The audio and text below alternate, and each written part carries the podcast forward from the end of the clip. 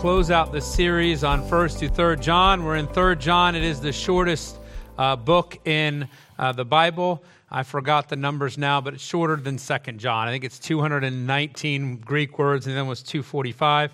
Uh, I enjoy sports. I enjoy watching sports. I'm, I would not consider myself a fanatic about sports, so I enjoy watching football. If I miss the game, that's okay. But uh, I like watching football because I understand football, and I can watch a basketball game. Uh, I get the idea of what needs to go on, when to get excited, when not to get excited. And I'll be honest, I find hockey uh, fascinating as well, but I cannot understand the game uh, at all. I have a hard time knowing where the puck is, and even when I do, I struggle knowing when to get excited. Uh, typically, I'll jump up thinking something great is going to happen, look around, and all the hockey fans are refilling their snack bowl. Uh, and so it's pointless. And then when I'm refilling my snack bowl, which happens a lot, um, the greatest play in, the, in that team's history unfolds in front of their eyes, and, I, and I've missed it. Uh, but hockey has one very noticeable component that other team sports does not have, and it's really easy to follow. Uh, hockey allows you to punch your opponent at times. Um, you apparently are allowed to fight, though it comes with some penalty time. And now, I remember, this is going back many moons ago, uh, I went to a minor league hockey game while I was in college, and I went with other non hockey knowledgeable people. And so when you show up at a hockey game and everyone knows that you have no idea what's going on besides a bunch of guys in helmets and, and ice skates uh, down there uh, skating around. And so they pointed somebody out to me, and I still remember it. They said, Hey, um, and I, I can't remember the guy's name. I don't even remember the, the name of the team.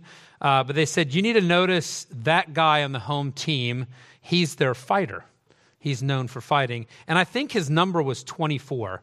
Um, so, knowing his reputation, and I remember this, I don't want to admit to uh, bad character, but I was showing up at a hockey game and I knew they were allowed to fight. And I remember saying to people, I hope someone fights. That was, that was on my mind because I have no idea what they're doing other than that, but skating back and forth with sticks and chasing a little black uh, thing floating around. So I was hopeful they would fight. I was pointed out here as the fighter on the team, and his reputation was he fights. And people said, he's going to fight. That's what he does.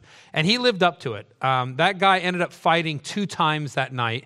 Um, fight so rough that I decided I would never play hockey in my life. I mean, it was, it was, even for someone who went there hoping a guy would fight, I was like, wow, that's, that was rough. Uh, the point of this is that even though I know nothing about hockey, I could catch the fights because I knew this player's reputation.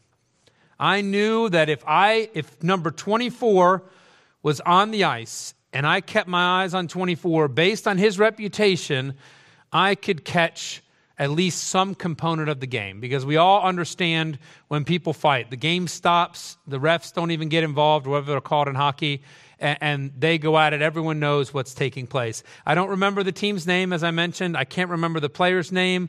I can only guess at his number, but I still remember his reputation and how he lived up to it. John is writing this third letter, and he's writing from Ephesus to another church under his care, and they had a need, and they needed to stand in truth or to stand for truth. Why? because an influential and powerful person in their church has resisted truth and rebelled against the exercise of that truth. He has a, re- he has a reputation of fighting against truth and become quite noticeable and memorable. He would not welcome preachers and teachers who had letters, by the way, of recommendation from John and from Ephesus, and actually attacked those who did show hospitality. And John wants the church there to know that they need to stand up in truth and resist this individual who is known for, has a reputation for rebelling against truth, even though he was powerful and influential. So he's writing a letter to a church. It's addressed to, to Gaius, but its, its broader perspective is the whole church, uh, penning a letter to encourage that church and the teaching in it to confront a guy who was influential, who was powerful. We know that he had um, some semblance of power. I don't know if maybe the church met in this guy's house uh, because he's kicking people out of church. And so he writes this letter to tell this church, to show this church the need to stand in truth or to stand for truth. And he, he does this, and you can trace his teaching in 3 John by looking at the reputations of the four individuals featured in it. There is a guy named Gaius who received the letter. There's Diotrephes, who provoked the letter, Demetrius, who carried the letter, and then John, who wrote the letter. Each of them show us things to do and things to avoid in our stand for truth. If we trace their reputations, if we focus our attention in on them, we can know exactly what needs to be done. So, with all that said, we're going to begin with Gaius. And the thing you can note about him is he's a commendable servant of truth he encompasses the bulk of the letter, verses 1 through 8. Now, it's a normal letter. There's an introduction, there's a body, there's a conclusion. Uh, this is another one, just like Second John, uh, short, fits on one sheet of paper, so to speak, uh, quick brief. And so every component of the letter kind of speaks. John is not wasting or mincing any words. So he begins, The elder unto the well beloved Gaius, whom I love in the truth Beloved, I wish above all things that thou mayest prosper and be in health, even as thy, even as thy soul prospereth. For I rejoice greatly when the brethren came and testified of the truth that is in thee, even as thou walkest in the truth. I have no greater joy than to hear that my children walk in truth. Beloved, thou hast faithfully whatsoever thou doest to the brethren and to strangers. In other words, you have acted in a faithful way to these people who preach the gospel and bring truth, which have borne witness of thy charity before the church, whom if thou bring forward on their journey after a godly sort, thou shalt do well.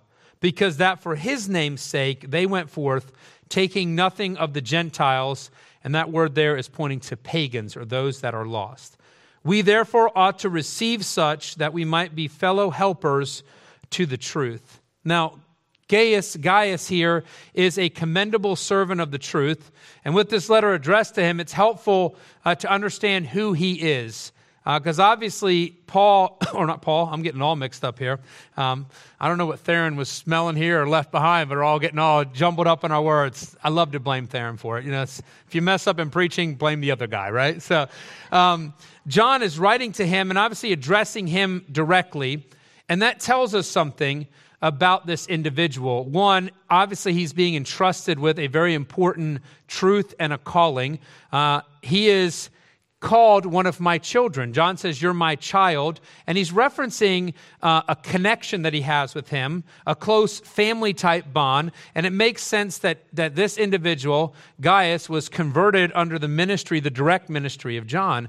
Two, the fact that he is the recipient of the letter with words and instructions for the whole church speaks to his leadership role in the church. We're going to confront a guy who's a leader in the church, who represents, in, in a way, those who are going to corrupt the truth. And John is writing to Gaius and saying, Hey, you're a leader in the church. You have a commendable activity and action, but he's really encouraging him to continue standing to take action. Why? Because of the negative actions taken by Diotrephes. Gaius is the one in direct confrontation with the other leader who is being sinful. To put it in other words, who Gaius is and how he acts bears direct connection to the health and function of this local body of believers. If Gaius isn't going to stand, John is basically pointing out that the church is going to have a hard time standing as well, that he is the first line of defense, and look, he should be. He is a leader in the church. And another leader in the church is doing things that are sinful wrong, negative, and against truth. Now, thankfully, Gaius is a man worth commending and gives us insight into who we need to be to stand for truth in our local church. He has characteristics that we need to emulate, that all of us need to manifest in our lives. Uh, first, we find that he is spiritual. Look at verse 2 again.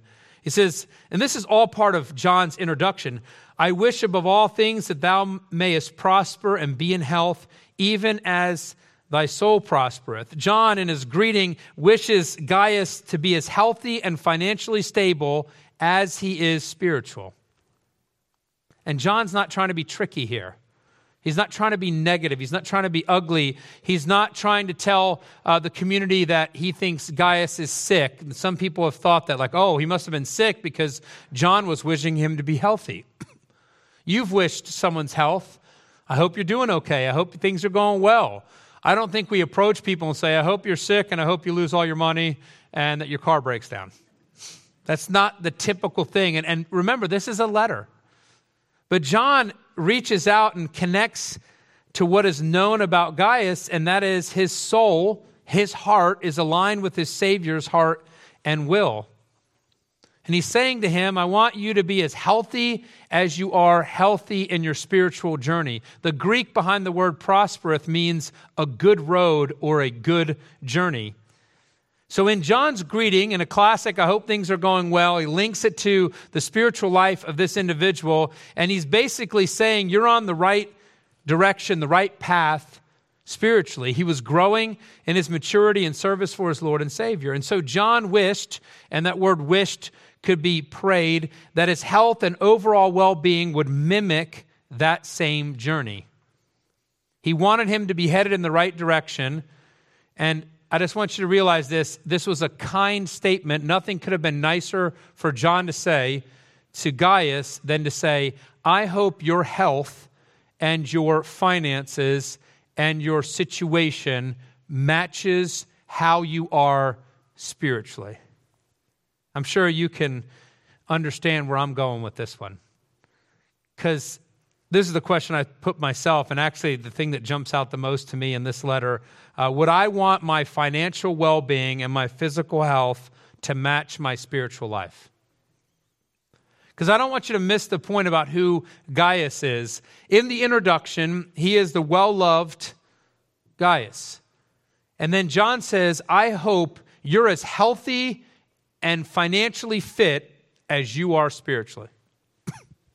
I read one commentator, it said, if that was true of every Christian, there would be some people who would be sick and destitute that we see prospering, and there'd be some people we see poor and struggling that would have millions and have health to live to 120.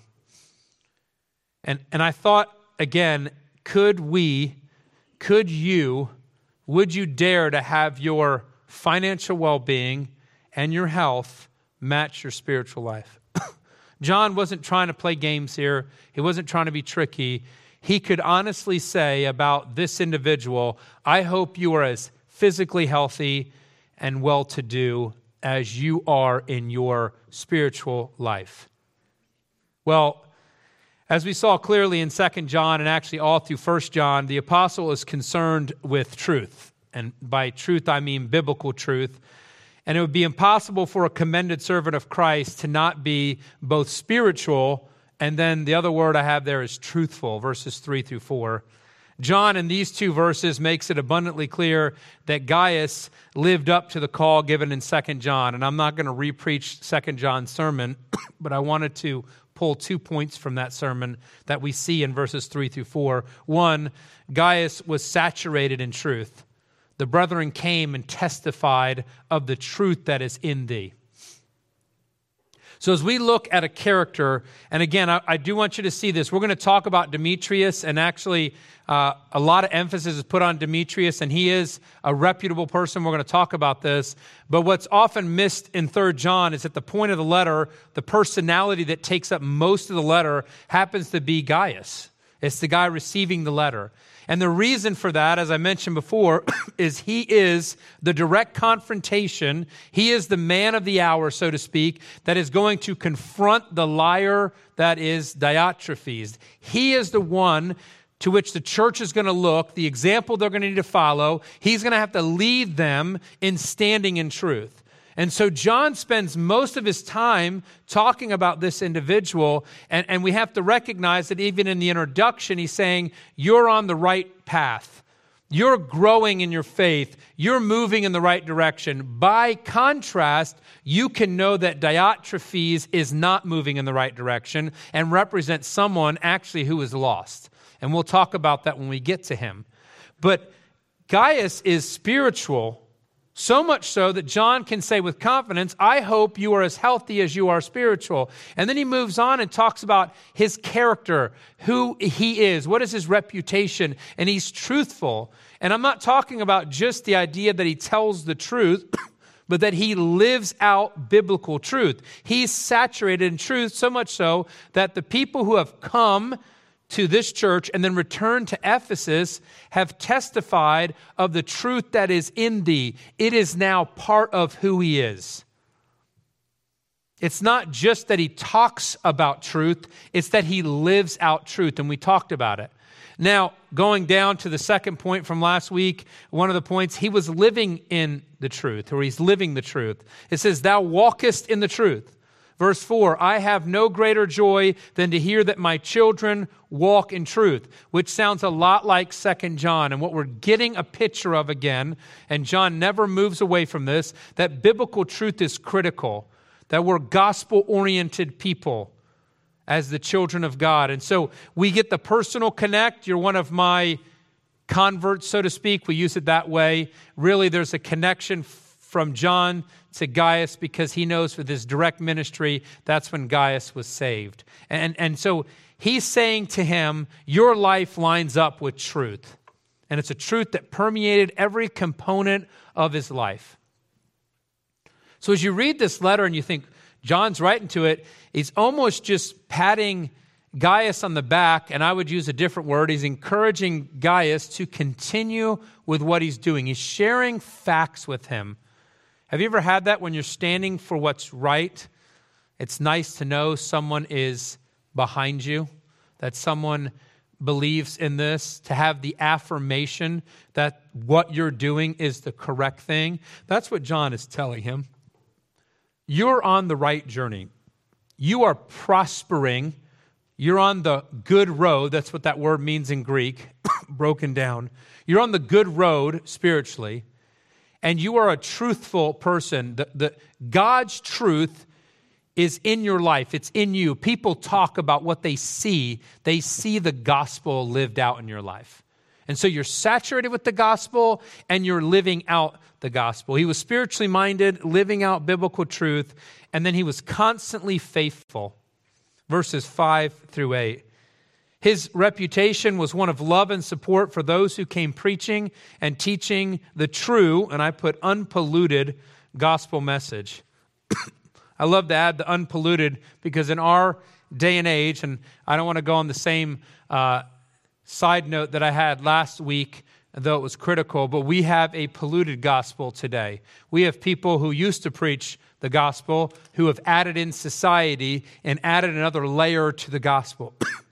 These guys had not added another layer. They were gospel centered preachers and teachers. And they came back and spoke of his love to the church at Ephesus, where John is writing from, and his backing for their work. Now, John commends this work of Gaius because those traveling preachers he backed have gone out preaching Christ in the fullness of his truth. That's what it means for his name's sake. It's not just that they named the name of Jesus, when, when it references his name's sake, it references the complete work of Christ. So don't forget what John wrote about in 1 John. we dealt with false teachers. We dealt with people who were Gnostics. They were elites. They were above. They had special knowledge. And so they looked down at the church and said, Well, you're not like us. You don't have special knowledge. And then they added this thing oh, Jesus was just a man. And then Christ, the Messiah, came upon him at his baptism and then left before his crucifixion. And so when John says these preachers came out in his name, they're saying, he's saying to them, These were people that preached the full Christ, the complete work. They preached every attribute of him and all his attributes and all his glory. They preached his incarnation to his crucifixion to his resurrection. They had the gospel correct when they preached. And they went out for his name's sake without taking help from any pagans. People who were lost, people who were of the world. They, they were not seeking support or um, I call endorsement from anyone else except for the church. A lot of people would go out, and if you're a good teacher or a talker, you're an orator, you would be supported by different people. Because if you're a good enough talker, people want to listen to you no matter what you're talking about. And these guys didn't seek the endorsement of anyone that was lost or outside the church, but instead sought the endorsement of John the Apostle and the church in Ephesus to go out. They didn't try to get other income stream there. And his encouragement and the encouragement from John to Gaius is this he called on him in verse 8 to receive such. In other words, to keep on doing what you're doing. And, and the word receive actually uh, could almost be better translated to underwrite them, to support them as they advance the gospel. Uh, let me in our word, when I say receive somebody, it means you welcome them, right? So if someone walks in our church, I say, hey, receive people that visit. And when I ask someone to be in the welcome center, I'm, I'm hoping they shake their hand, they smile, we're glad to see you. Would you like a cup of coffee? Would you want some snacks? By the way, coffee and snacks are in the kitchen if you're ever wondering where the snacks are. But you go through, and that's, that's our vision of receive, right? And we help someone find a seat. If someone comes to our home, we might give them a meal. But when John writes receive, he's not just talking about being welcoming, he's actually talking about being participatory. And so he's saying you need to receive people who advance the gospel. And, and the word is instead of it just being a welcome to my house flavor, it is now a underwriting of their ministry. You support them as they advance the gospel. And so John was encouraging Gaius at the end of all this accolades, all the things that he's doing right. He's saying, now keep underwriting the ministry. And the call is to be actively involved. He's saying to Gaius, give them a platform and be involved in their needs because they're doing the work of the ministry. And let's be honest, let's wipe out the idea of ministry because we get all caught up in full time, part time, half time, whatever, when it comes to ministry. And he's saying these, these individuals are going out for the sake of Jesus Christ and the truth of the gospel. And when we encounter people like that and they come to work, we want to be underwriters of that ministry. Uh, to use a political idea here, he's saying don't give them a casual endorsement. Don't stand up and say, Oh, from my perspective, I'm for such and such. Don't give a casual endorsement. Instead, get involved in the campaign. Go out campaigning for him. So if you were um, working in a political campaign, you could be someone who says, I endorse this person, this is the person I'm for. Or you could be a person who's pounding the doors, uh, pounding the doors, pounding the streets, right? Knocking on doors, handing out flyers, making calls. That's what he's saying. He says, get beyond a casual welcome, get beyond just saying this person is who I believe. I'm good with this guy, he's good to go. And instead, if they're advancing Christ's name and in the fullness of who he is, and the fullness of the gospel, then be involved with it, underwrite that ministry. Because standing for truth is active, it is never neutral. That's the point he's making in verse 8. The fact is, we're not just keeping the peace, instead, we're to be battling and participating in truth. And to do that, you have to be spiritually minded, biblically grounded, truth grounded, and faithfully active. So I had this question for us if we looked at our lives right now, would it be defined as a life actively engaged in standing and promoting God's truth, or would it be described as neutral? I think that as a church, especially here in the United States, we view neutrality as activity. We don't participate in society, so therefore we are actually battling against the lies of society. And instead, we're just sitting there doing nothing we endorse the truth, but we're not actively involved in promoting the truth. We're not on its side, we're just not on the side of society. Would we define ourselves as active or neutral? Are you underwriting the gospel work as you should?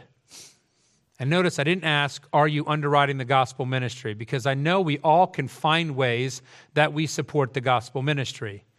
You could even say, I'm here on Sunday, Kenny. There's my support.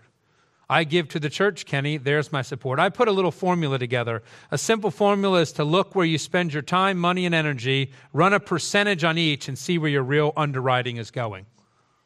Do you underwrite the gospel ministry as you should? Then just analyze what you do, where you spend your energy, where you spend your time, and go from there. And I know right away people say, well, I have to go to work. I agree with you. You need to go to work. So scrap out the work time, go from there.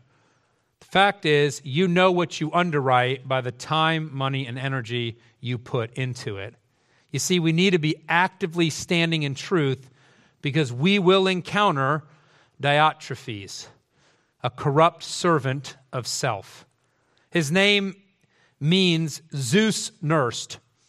To put it in perspective, he's of Zeus to nourish. That's how you would break it down in Greek. So he is nourished or promoted or taken care of by Zeus. Interestingly, he either chose not to change his name, many in the church had pagan names.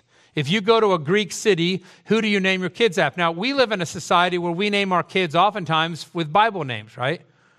Or family names. In Holland, you just perpetuate the same bad name generation after generation. My dad broke that and gave us all amazing names. Actually, we just got named after my mom's brothers, so just switch teams, I guess, on that one. But, but what, but we don't understand. They would name themselves after pagan gods or have these kind of connections. And so, as the church would advance in a city that was pagan, oftentimes when a, when a Christian was baptized, they would take a Christian name. They would take a different name, a name that would be maybe a charming Christian, or you see even Saul goes to Paul. You see this change because name was not just a label we put on. It's not like a sticky note like, What's your name? I'm Kenny. We, we have a less of an attachment to what we're called. And the fact is, if you don't like your name, you go to court, you change your name, right? So you can get a new name. And so we think of it as a sticker we put on our shirt that lets all the strangers know who I am, and then we go from there. Uh, to them, names had much more significance. And so as the church was reaching into these pagan areas, and we don't even understand that concept of being in a completely pagan city, they would change their name. But Diotrephes has either stuck with his pagan name or, and I don't, I can see this being possible, John used his pagan name because he's acting like a pagan and typifying that behavior in the church. So, one way or the other, this is a man who's stuck with pagan roots, or John is making a really bombastic point and saying, You're a pagan in the church. He's rejected John's letter of commendation for the teachers. That's the statement I wrote unto the church. That's not a lost letter that John had written that we're missing, but instead, John is saying, I wrote to the church. I sent with those teachers recommendation. It wasn't that hard to accept these teachers. The Apostle John, the only living apostle at this point in time, has written and said, These teachers teach the gospel. And he's chosen instead to engage in worldly ambition. That's verse 9. Diotrephes wants the attention. He wants to be up front. He wants to control what the church hears and believes.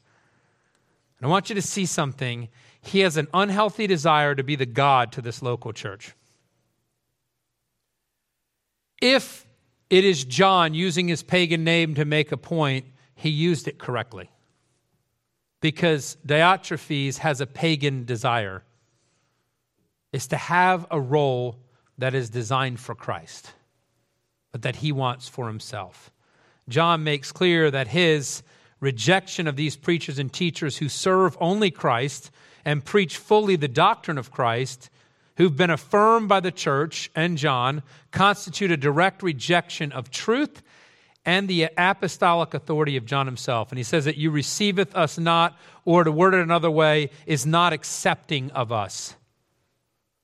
You don't accept them. And you might say, well, maybe you just didn't want some other preacher to preach on a Sunday.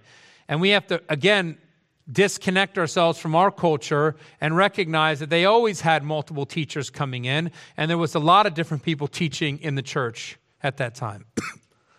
His behavior now is more fully explained in verse 10. So we go from the ambition side. You want something. And I'll read those verses. Now I wrote unto the church, but Diotrephes, who loveth to have the preeminence among them, receiveth us not. Wherefore, if I come, I will remember his deeds which he doeth, prating against us with malicious words, and not content therewith, neither doth he himself receive the brethren, and forbiddeth them that would, and casteth them out of the church. Beloved, follow not that which is evil, but that which is good. He that doeth good is of God, but he that doeth evil hath not seen God. Which, by the way, that's John's condemnation against Diotrephes and why he lives up to his name. You see, in verse 10, he goes from wanting the preeminence, the, the ambition, and now we describe what he's doing, verse 10, as worldly aggression. This verse starts with a pretty steely tone from John. And remember, John is that He's not Paul. Paul always just hammers it right. He just drives right to the point. John is the guy walking with you. He's much more, uh, I wouldn't say casual, but he's much more familiar. But that position allows him when he, he, he locks in, when he gets, when I say to the point or steely in the tone, it almost emphasizes it even more. He writes, If I come, and in Greek, that's a hypothetical statement. John wants to come, but his advanced age and declining health likely make it a difficult reality. But he says, If I come, if I could actually do this, I will remember his deeds. And he's saying that because he's, he's telling the church that Diotrephes needs to be and will be held accountable and culpable because he's done a few things. One, he speaks against truth, prating against us with malicious words. And, and what that means is this he's saying harmful words that gradually build in their destruction. This is not an outburst. This is not Diotrephes on a Sunday morning saying, I'm not going to let those guys in to talk. I don't want nothing to do with them. This is not an angry outburst. This is a planned campaign against truth.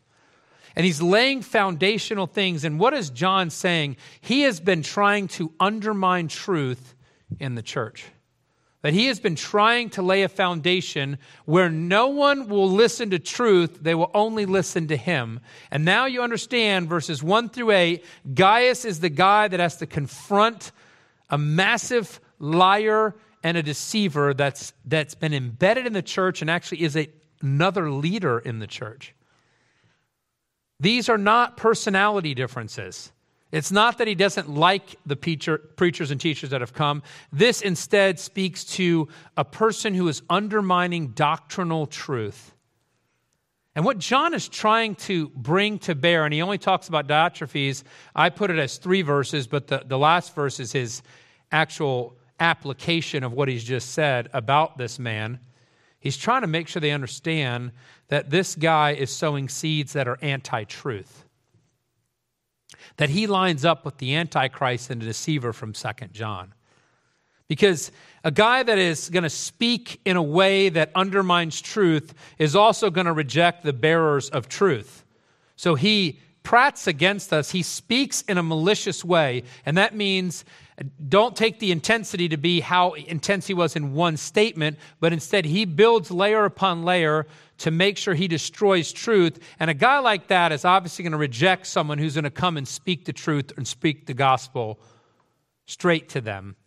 Neither doth he himself receive the brethren. He does not accept these teachers at all. And then he goes the final step. He condemns those who support the bearers of truth. He undermines truth. He goes against bearers of truth, and then he condemns anyone who supports the bearers of truth. He forbiddeth them that would. In other words, he says to the church, don't extend hospitality to these preachers. Don't put them in your house. Don't feed them. You ever had that with somebody who, like a friend, will draw a line? If you're friends with that guy, I'm not going to be friends with you. That kind of idea. If you go trace back to middle school, you might get there.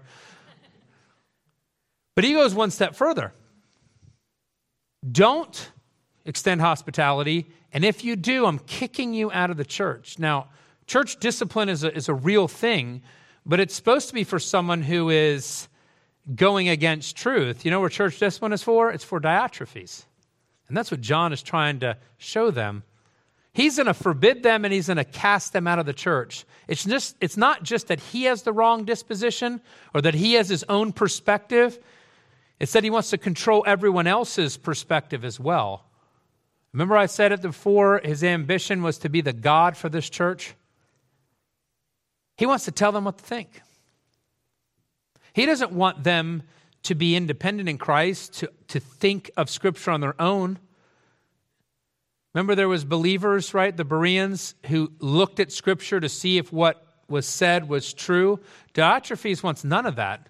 You do what I tell you to do. You believe what I tell you to believe. And what does that sound like? Sounds like a cult. Because that's exactly what Gnosticism would be. And, and there's no hint. Uh, John, in this letter, doesn't tell us what his doctrine is. He, we just know his, his against truth positioning.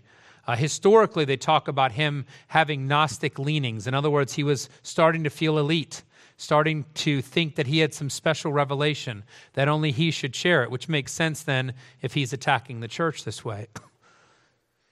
And he says to people, You think what I tell you to think. And he doesn't even try to cover it up. He's not even, he's not even uh, smooth about it. He just says, Don't do it or I'll boot you out of the church, which implies a level of control. And that's why I mentioned possibly his house is the meeting place, or he has influence with the person who has the house where they're meeting. John wants you to understand something, though. Diotrephes is not a small issue. And so John closes his conversation about him with encouragement to Gaius and the church about their actions. John tells them to copy what is good and not what is evil, which sounds like a obvious statement. Do what's right, don't do what's wrong. And you expect to kind of hear that in church.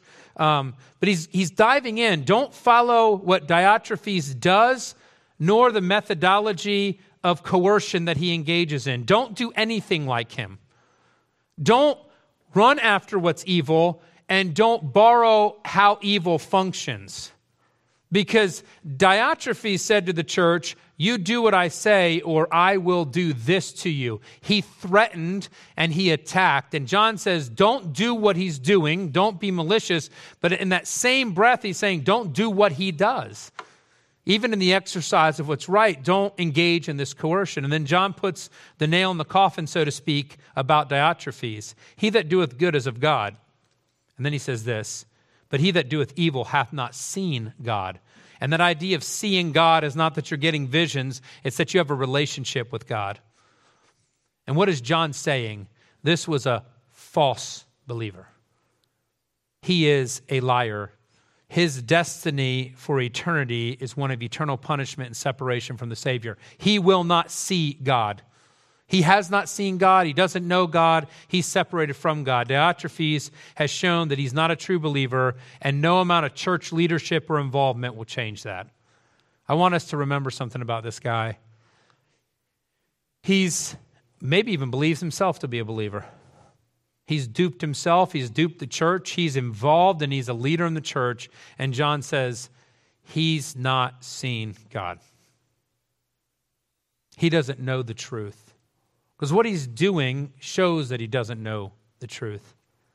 Now, in light of this man's action and character, it prods us to examine ourselves. Do we jockey for power in the church? Do we jockey for control? Do we fight? to have the preeminence? Do we manipulate truth to keep it in our control? You ever done that one? See, he grabbed truth and he says, I don't want those guys to preach the gospel because I have a slight take on this that I don't want, I don't want something else taught. But then we have to be honest because when we read this letter, we either want to be John, Demetrius, or Gaius, and we never want to associate with Diotrephes because who wants to be the Zeus nursed guy?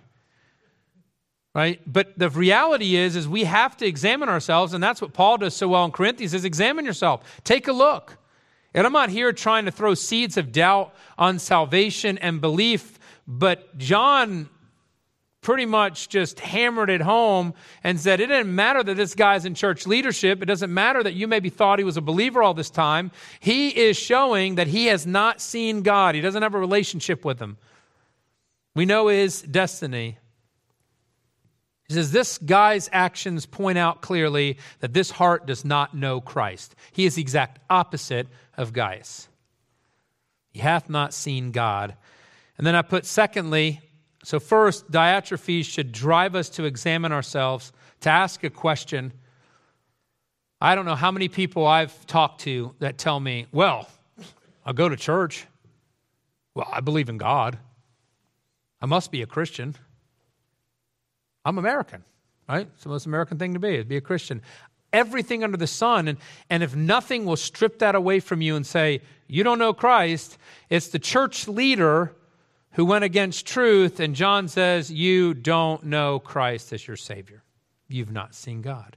But the second thing for us as a church is, is a reality in this letter because it's inspired by the Holy Spirit to help the direct audience, which is this church, but it's also written to us to recognize that when we encounter a Diotrephes in the church, John encourages us to be quick to deal with it.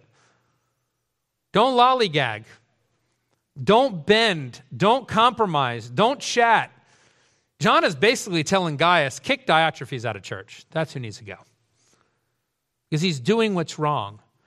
And this condemnation of a wicked leader in the church, one who exemplifies by his action a condition of lostness, is followed by now an individual who serves the truth. And if you've ever done the good news, bad news, good news, right? That's, what, that's what John does. We've got a great guy, we've got a horrible guy, and now we're going to have another good guy, and then we're going to see a little bit about John's character. And so it's followed by this individual who serves the truth, which is Demetrius. Which, by the way, we've, I've, I've met Demetriuses, but I haven't met any Diotrephes, right? There's no one. And if you know someone, Zeus nurse person, maybe change your name. I'm just kidding. You can have whatever name you want. But Demetrius is a committed servant of Christ, and that's verse 12. Demetrius, Demetrius hath good report of all men. And actually, if you're reading in Greek, it just says, Demetrius hath good report of all. And that speaks to all, pagan and believer alike, and of the truth itself, yea, and we also bear record, and ye know that our record is true. and what we find here in Demetrius is someone who is reputable. He is above reproach in society. Now, that doesn't mean that society is happy with him. Because in our world today, our society is, is very unhappy with us as believers.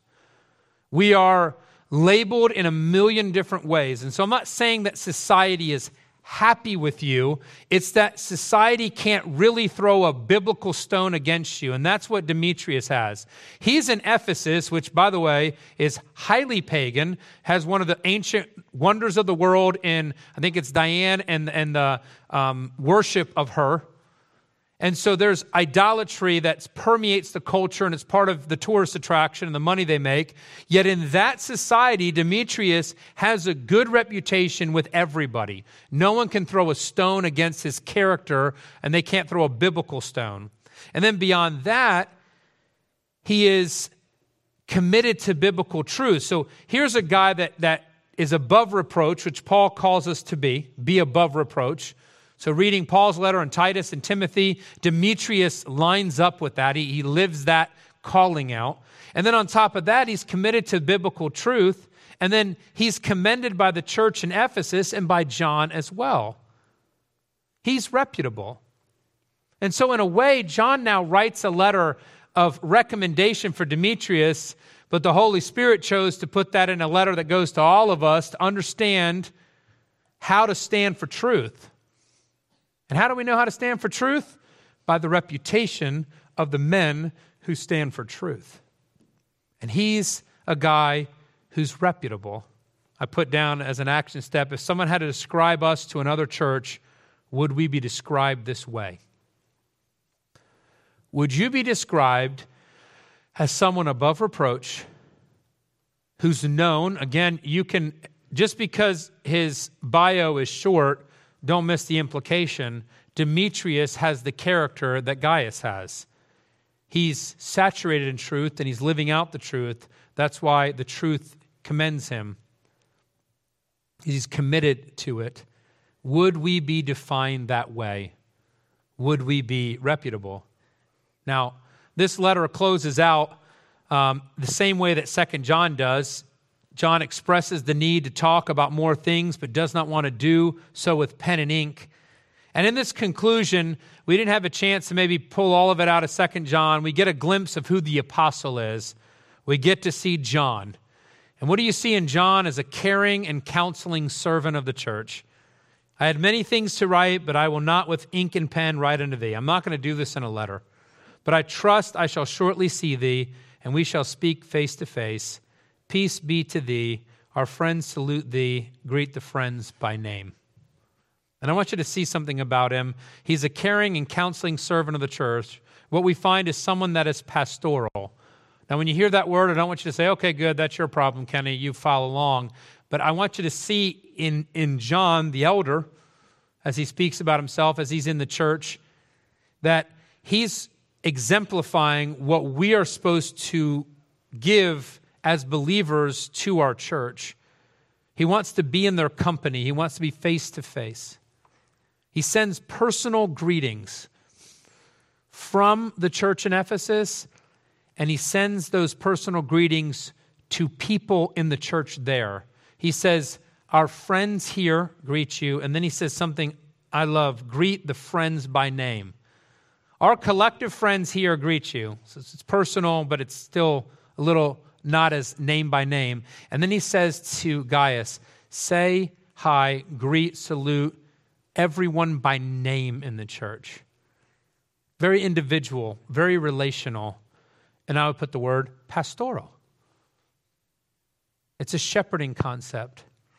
And the reality is is we're called as believers to care and counsel the church, to take care of the church. Not only are we called to do this, we're capable of doing this. We are capable of caring for each other and counseling each other and lifting each other up and walking through life together. As a church, we are called to this and we are capable of this. We're called to be pastoral in that way. So we have to ask ourselves do we care deeply for the church? So you want to ask, am I, am I able to do this? Am I doing this? Am I a part of this? Am I caring and counseling the church? Well, first you have to ask, do you care deeply for the church? By the way, if you don't answer yes to that, you got to go back to 1 John where he says you need to love one another, and the church is known by its love to each other.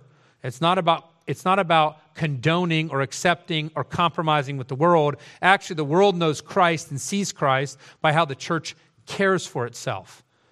So, what we see exemplified in John is what we need to do, which then is a broadcast of the gospel to the world around us as we care for each other. But you're not going to care for the church if you don't deeply love the church. If your relationship is Sunday morning only, like, hey, I'm there and I see those people, they're odd, but I see them gone out, shake their hand, I pretend to like them, and then I'm out the door, well, obviously, you don't care deeply for the church. But if you're going back and doing that estimate of whether you underwrite the gospel message and time, energy, etc., that's going to expose that as well. So, do we care for the church deeply? Do we desire its company? Do we want to be in the church and among God's people? Do we want to be around them? And then, do we connect personally? Because that's what John did by name. It's not this broadcast masses, it's actually people that he wanted greeted because he cared individually, and as the church, were to care individually. See, John wrote this group of believers to encourage them to stand in truth. There was someone in their midst, one of their leaders even, who had shifted the focus from Christ to himself, and in so doing had acted against truth. This person, through their worldly ambition and aggressive behavior, was causing havoc and hurting the body of Christ. The reality is, we will face that type of pressure. It may not be from a leader, and maybe not even from within the church that we're in, but there are always Diotrephes. We need to be ready and we need to be prepared to stand in and for the truth. Now, Gaius, Demetrius, and John give us a great example of what that takes. What does it take? We need to be spiritual, be truthful, be faithful, be reputable, and be pastoral. We should find our hearts aligned with Christ's will and purpose. We should find lives saturated with biblical truth that is lived out daily. We should see our active, and I underline that word, active connection to the gospel's advance. And we should be known for our faith in our community and our own church. And we should care personally for God's children. So, as we close this morning, the question is do you find those characteristics as part of your life? Because we're going to need them if we're going to completely stand in truth. Let's pray together. And Father, thank you for the opportunity we have to study, to, to look at 3 John, and to see uh, individuals listed here, and it's encouraging to look out of four reputations, three of them point to what we should do. That we can recognize um, your prodding, your calling for us to be spiritually minded, to be aligned with your will, that we're truthful, we're, we're linked to your word, that we're faithful in supporting the ministry, coming behind the gospel advance, that we are participating in it. We're not distant, but instead we're actively in the trenches for the gospel, that we have a reputable reputation, that we're known in our community as believers, not in a negative way, but instead as a positive, pointing to what the gospel can do and change a life, and that we are caring for the church, that we act in a pastoral way, recognizing that we're capable of caring and counseling, and we're also mandated to do so. And as we look at this and recognize that we'll need to stand for truth, we also see that if we will live out the characteristics you've given us, that we will be successful that it will bear fruit. In your precious and holy name, amen.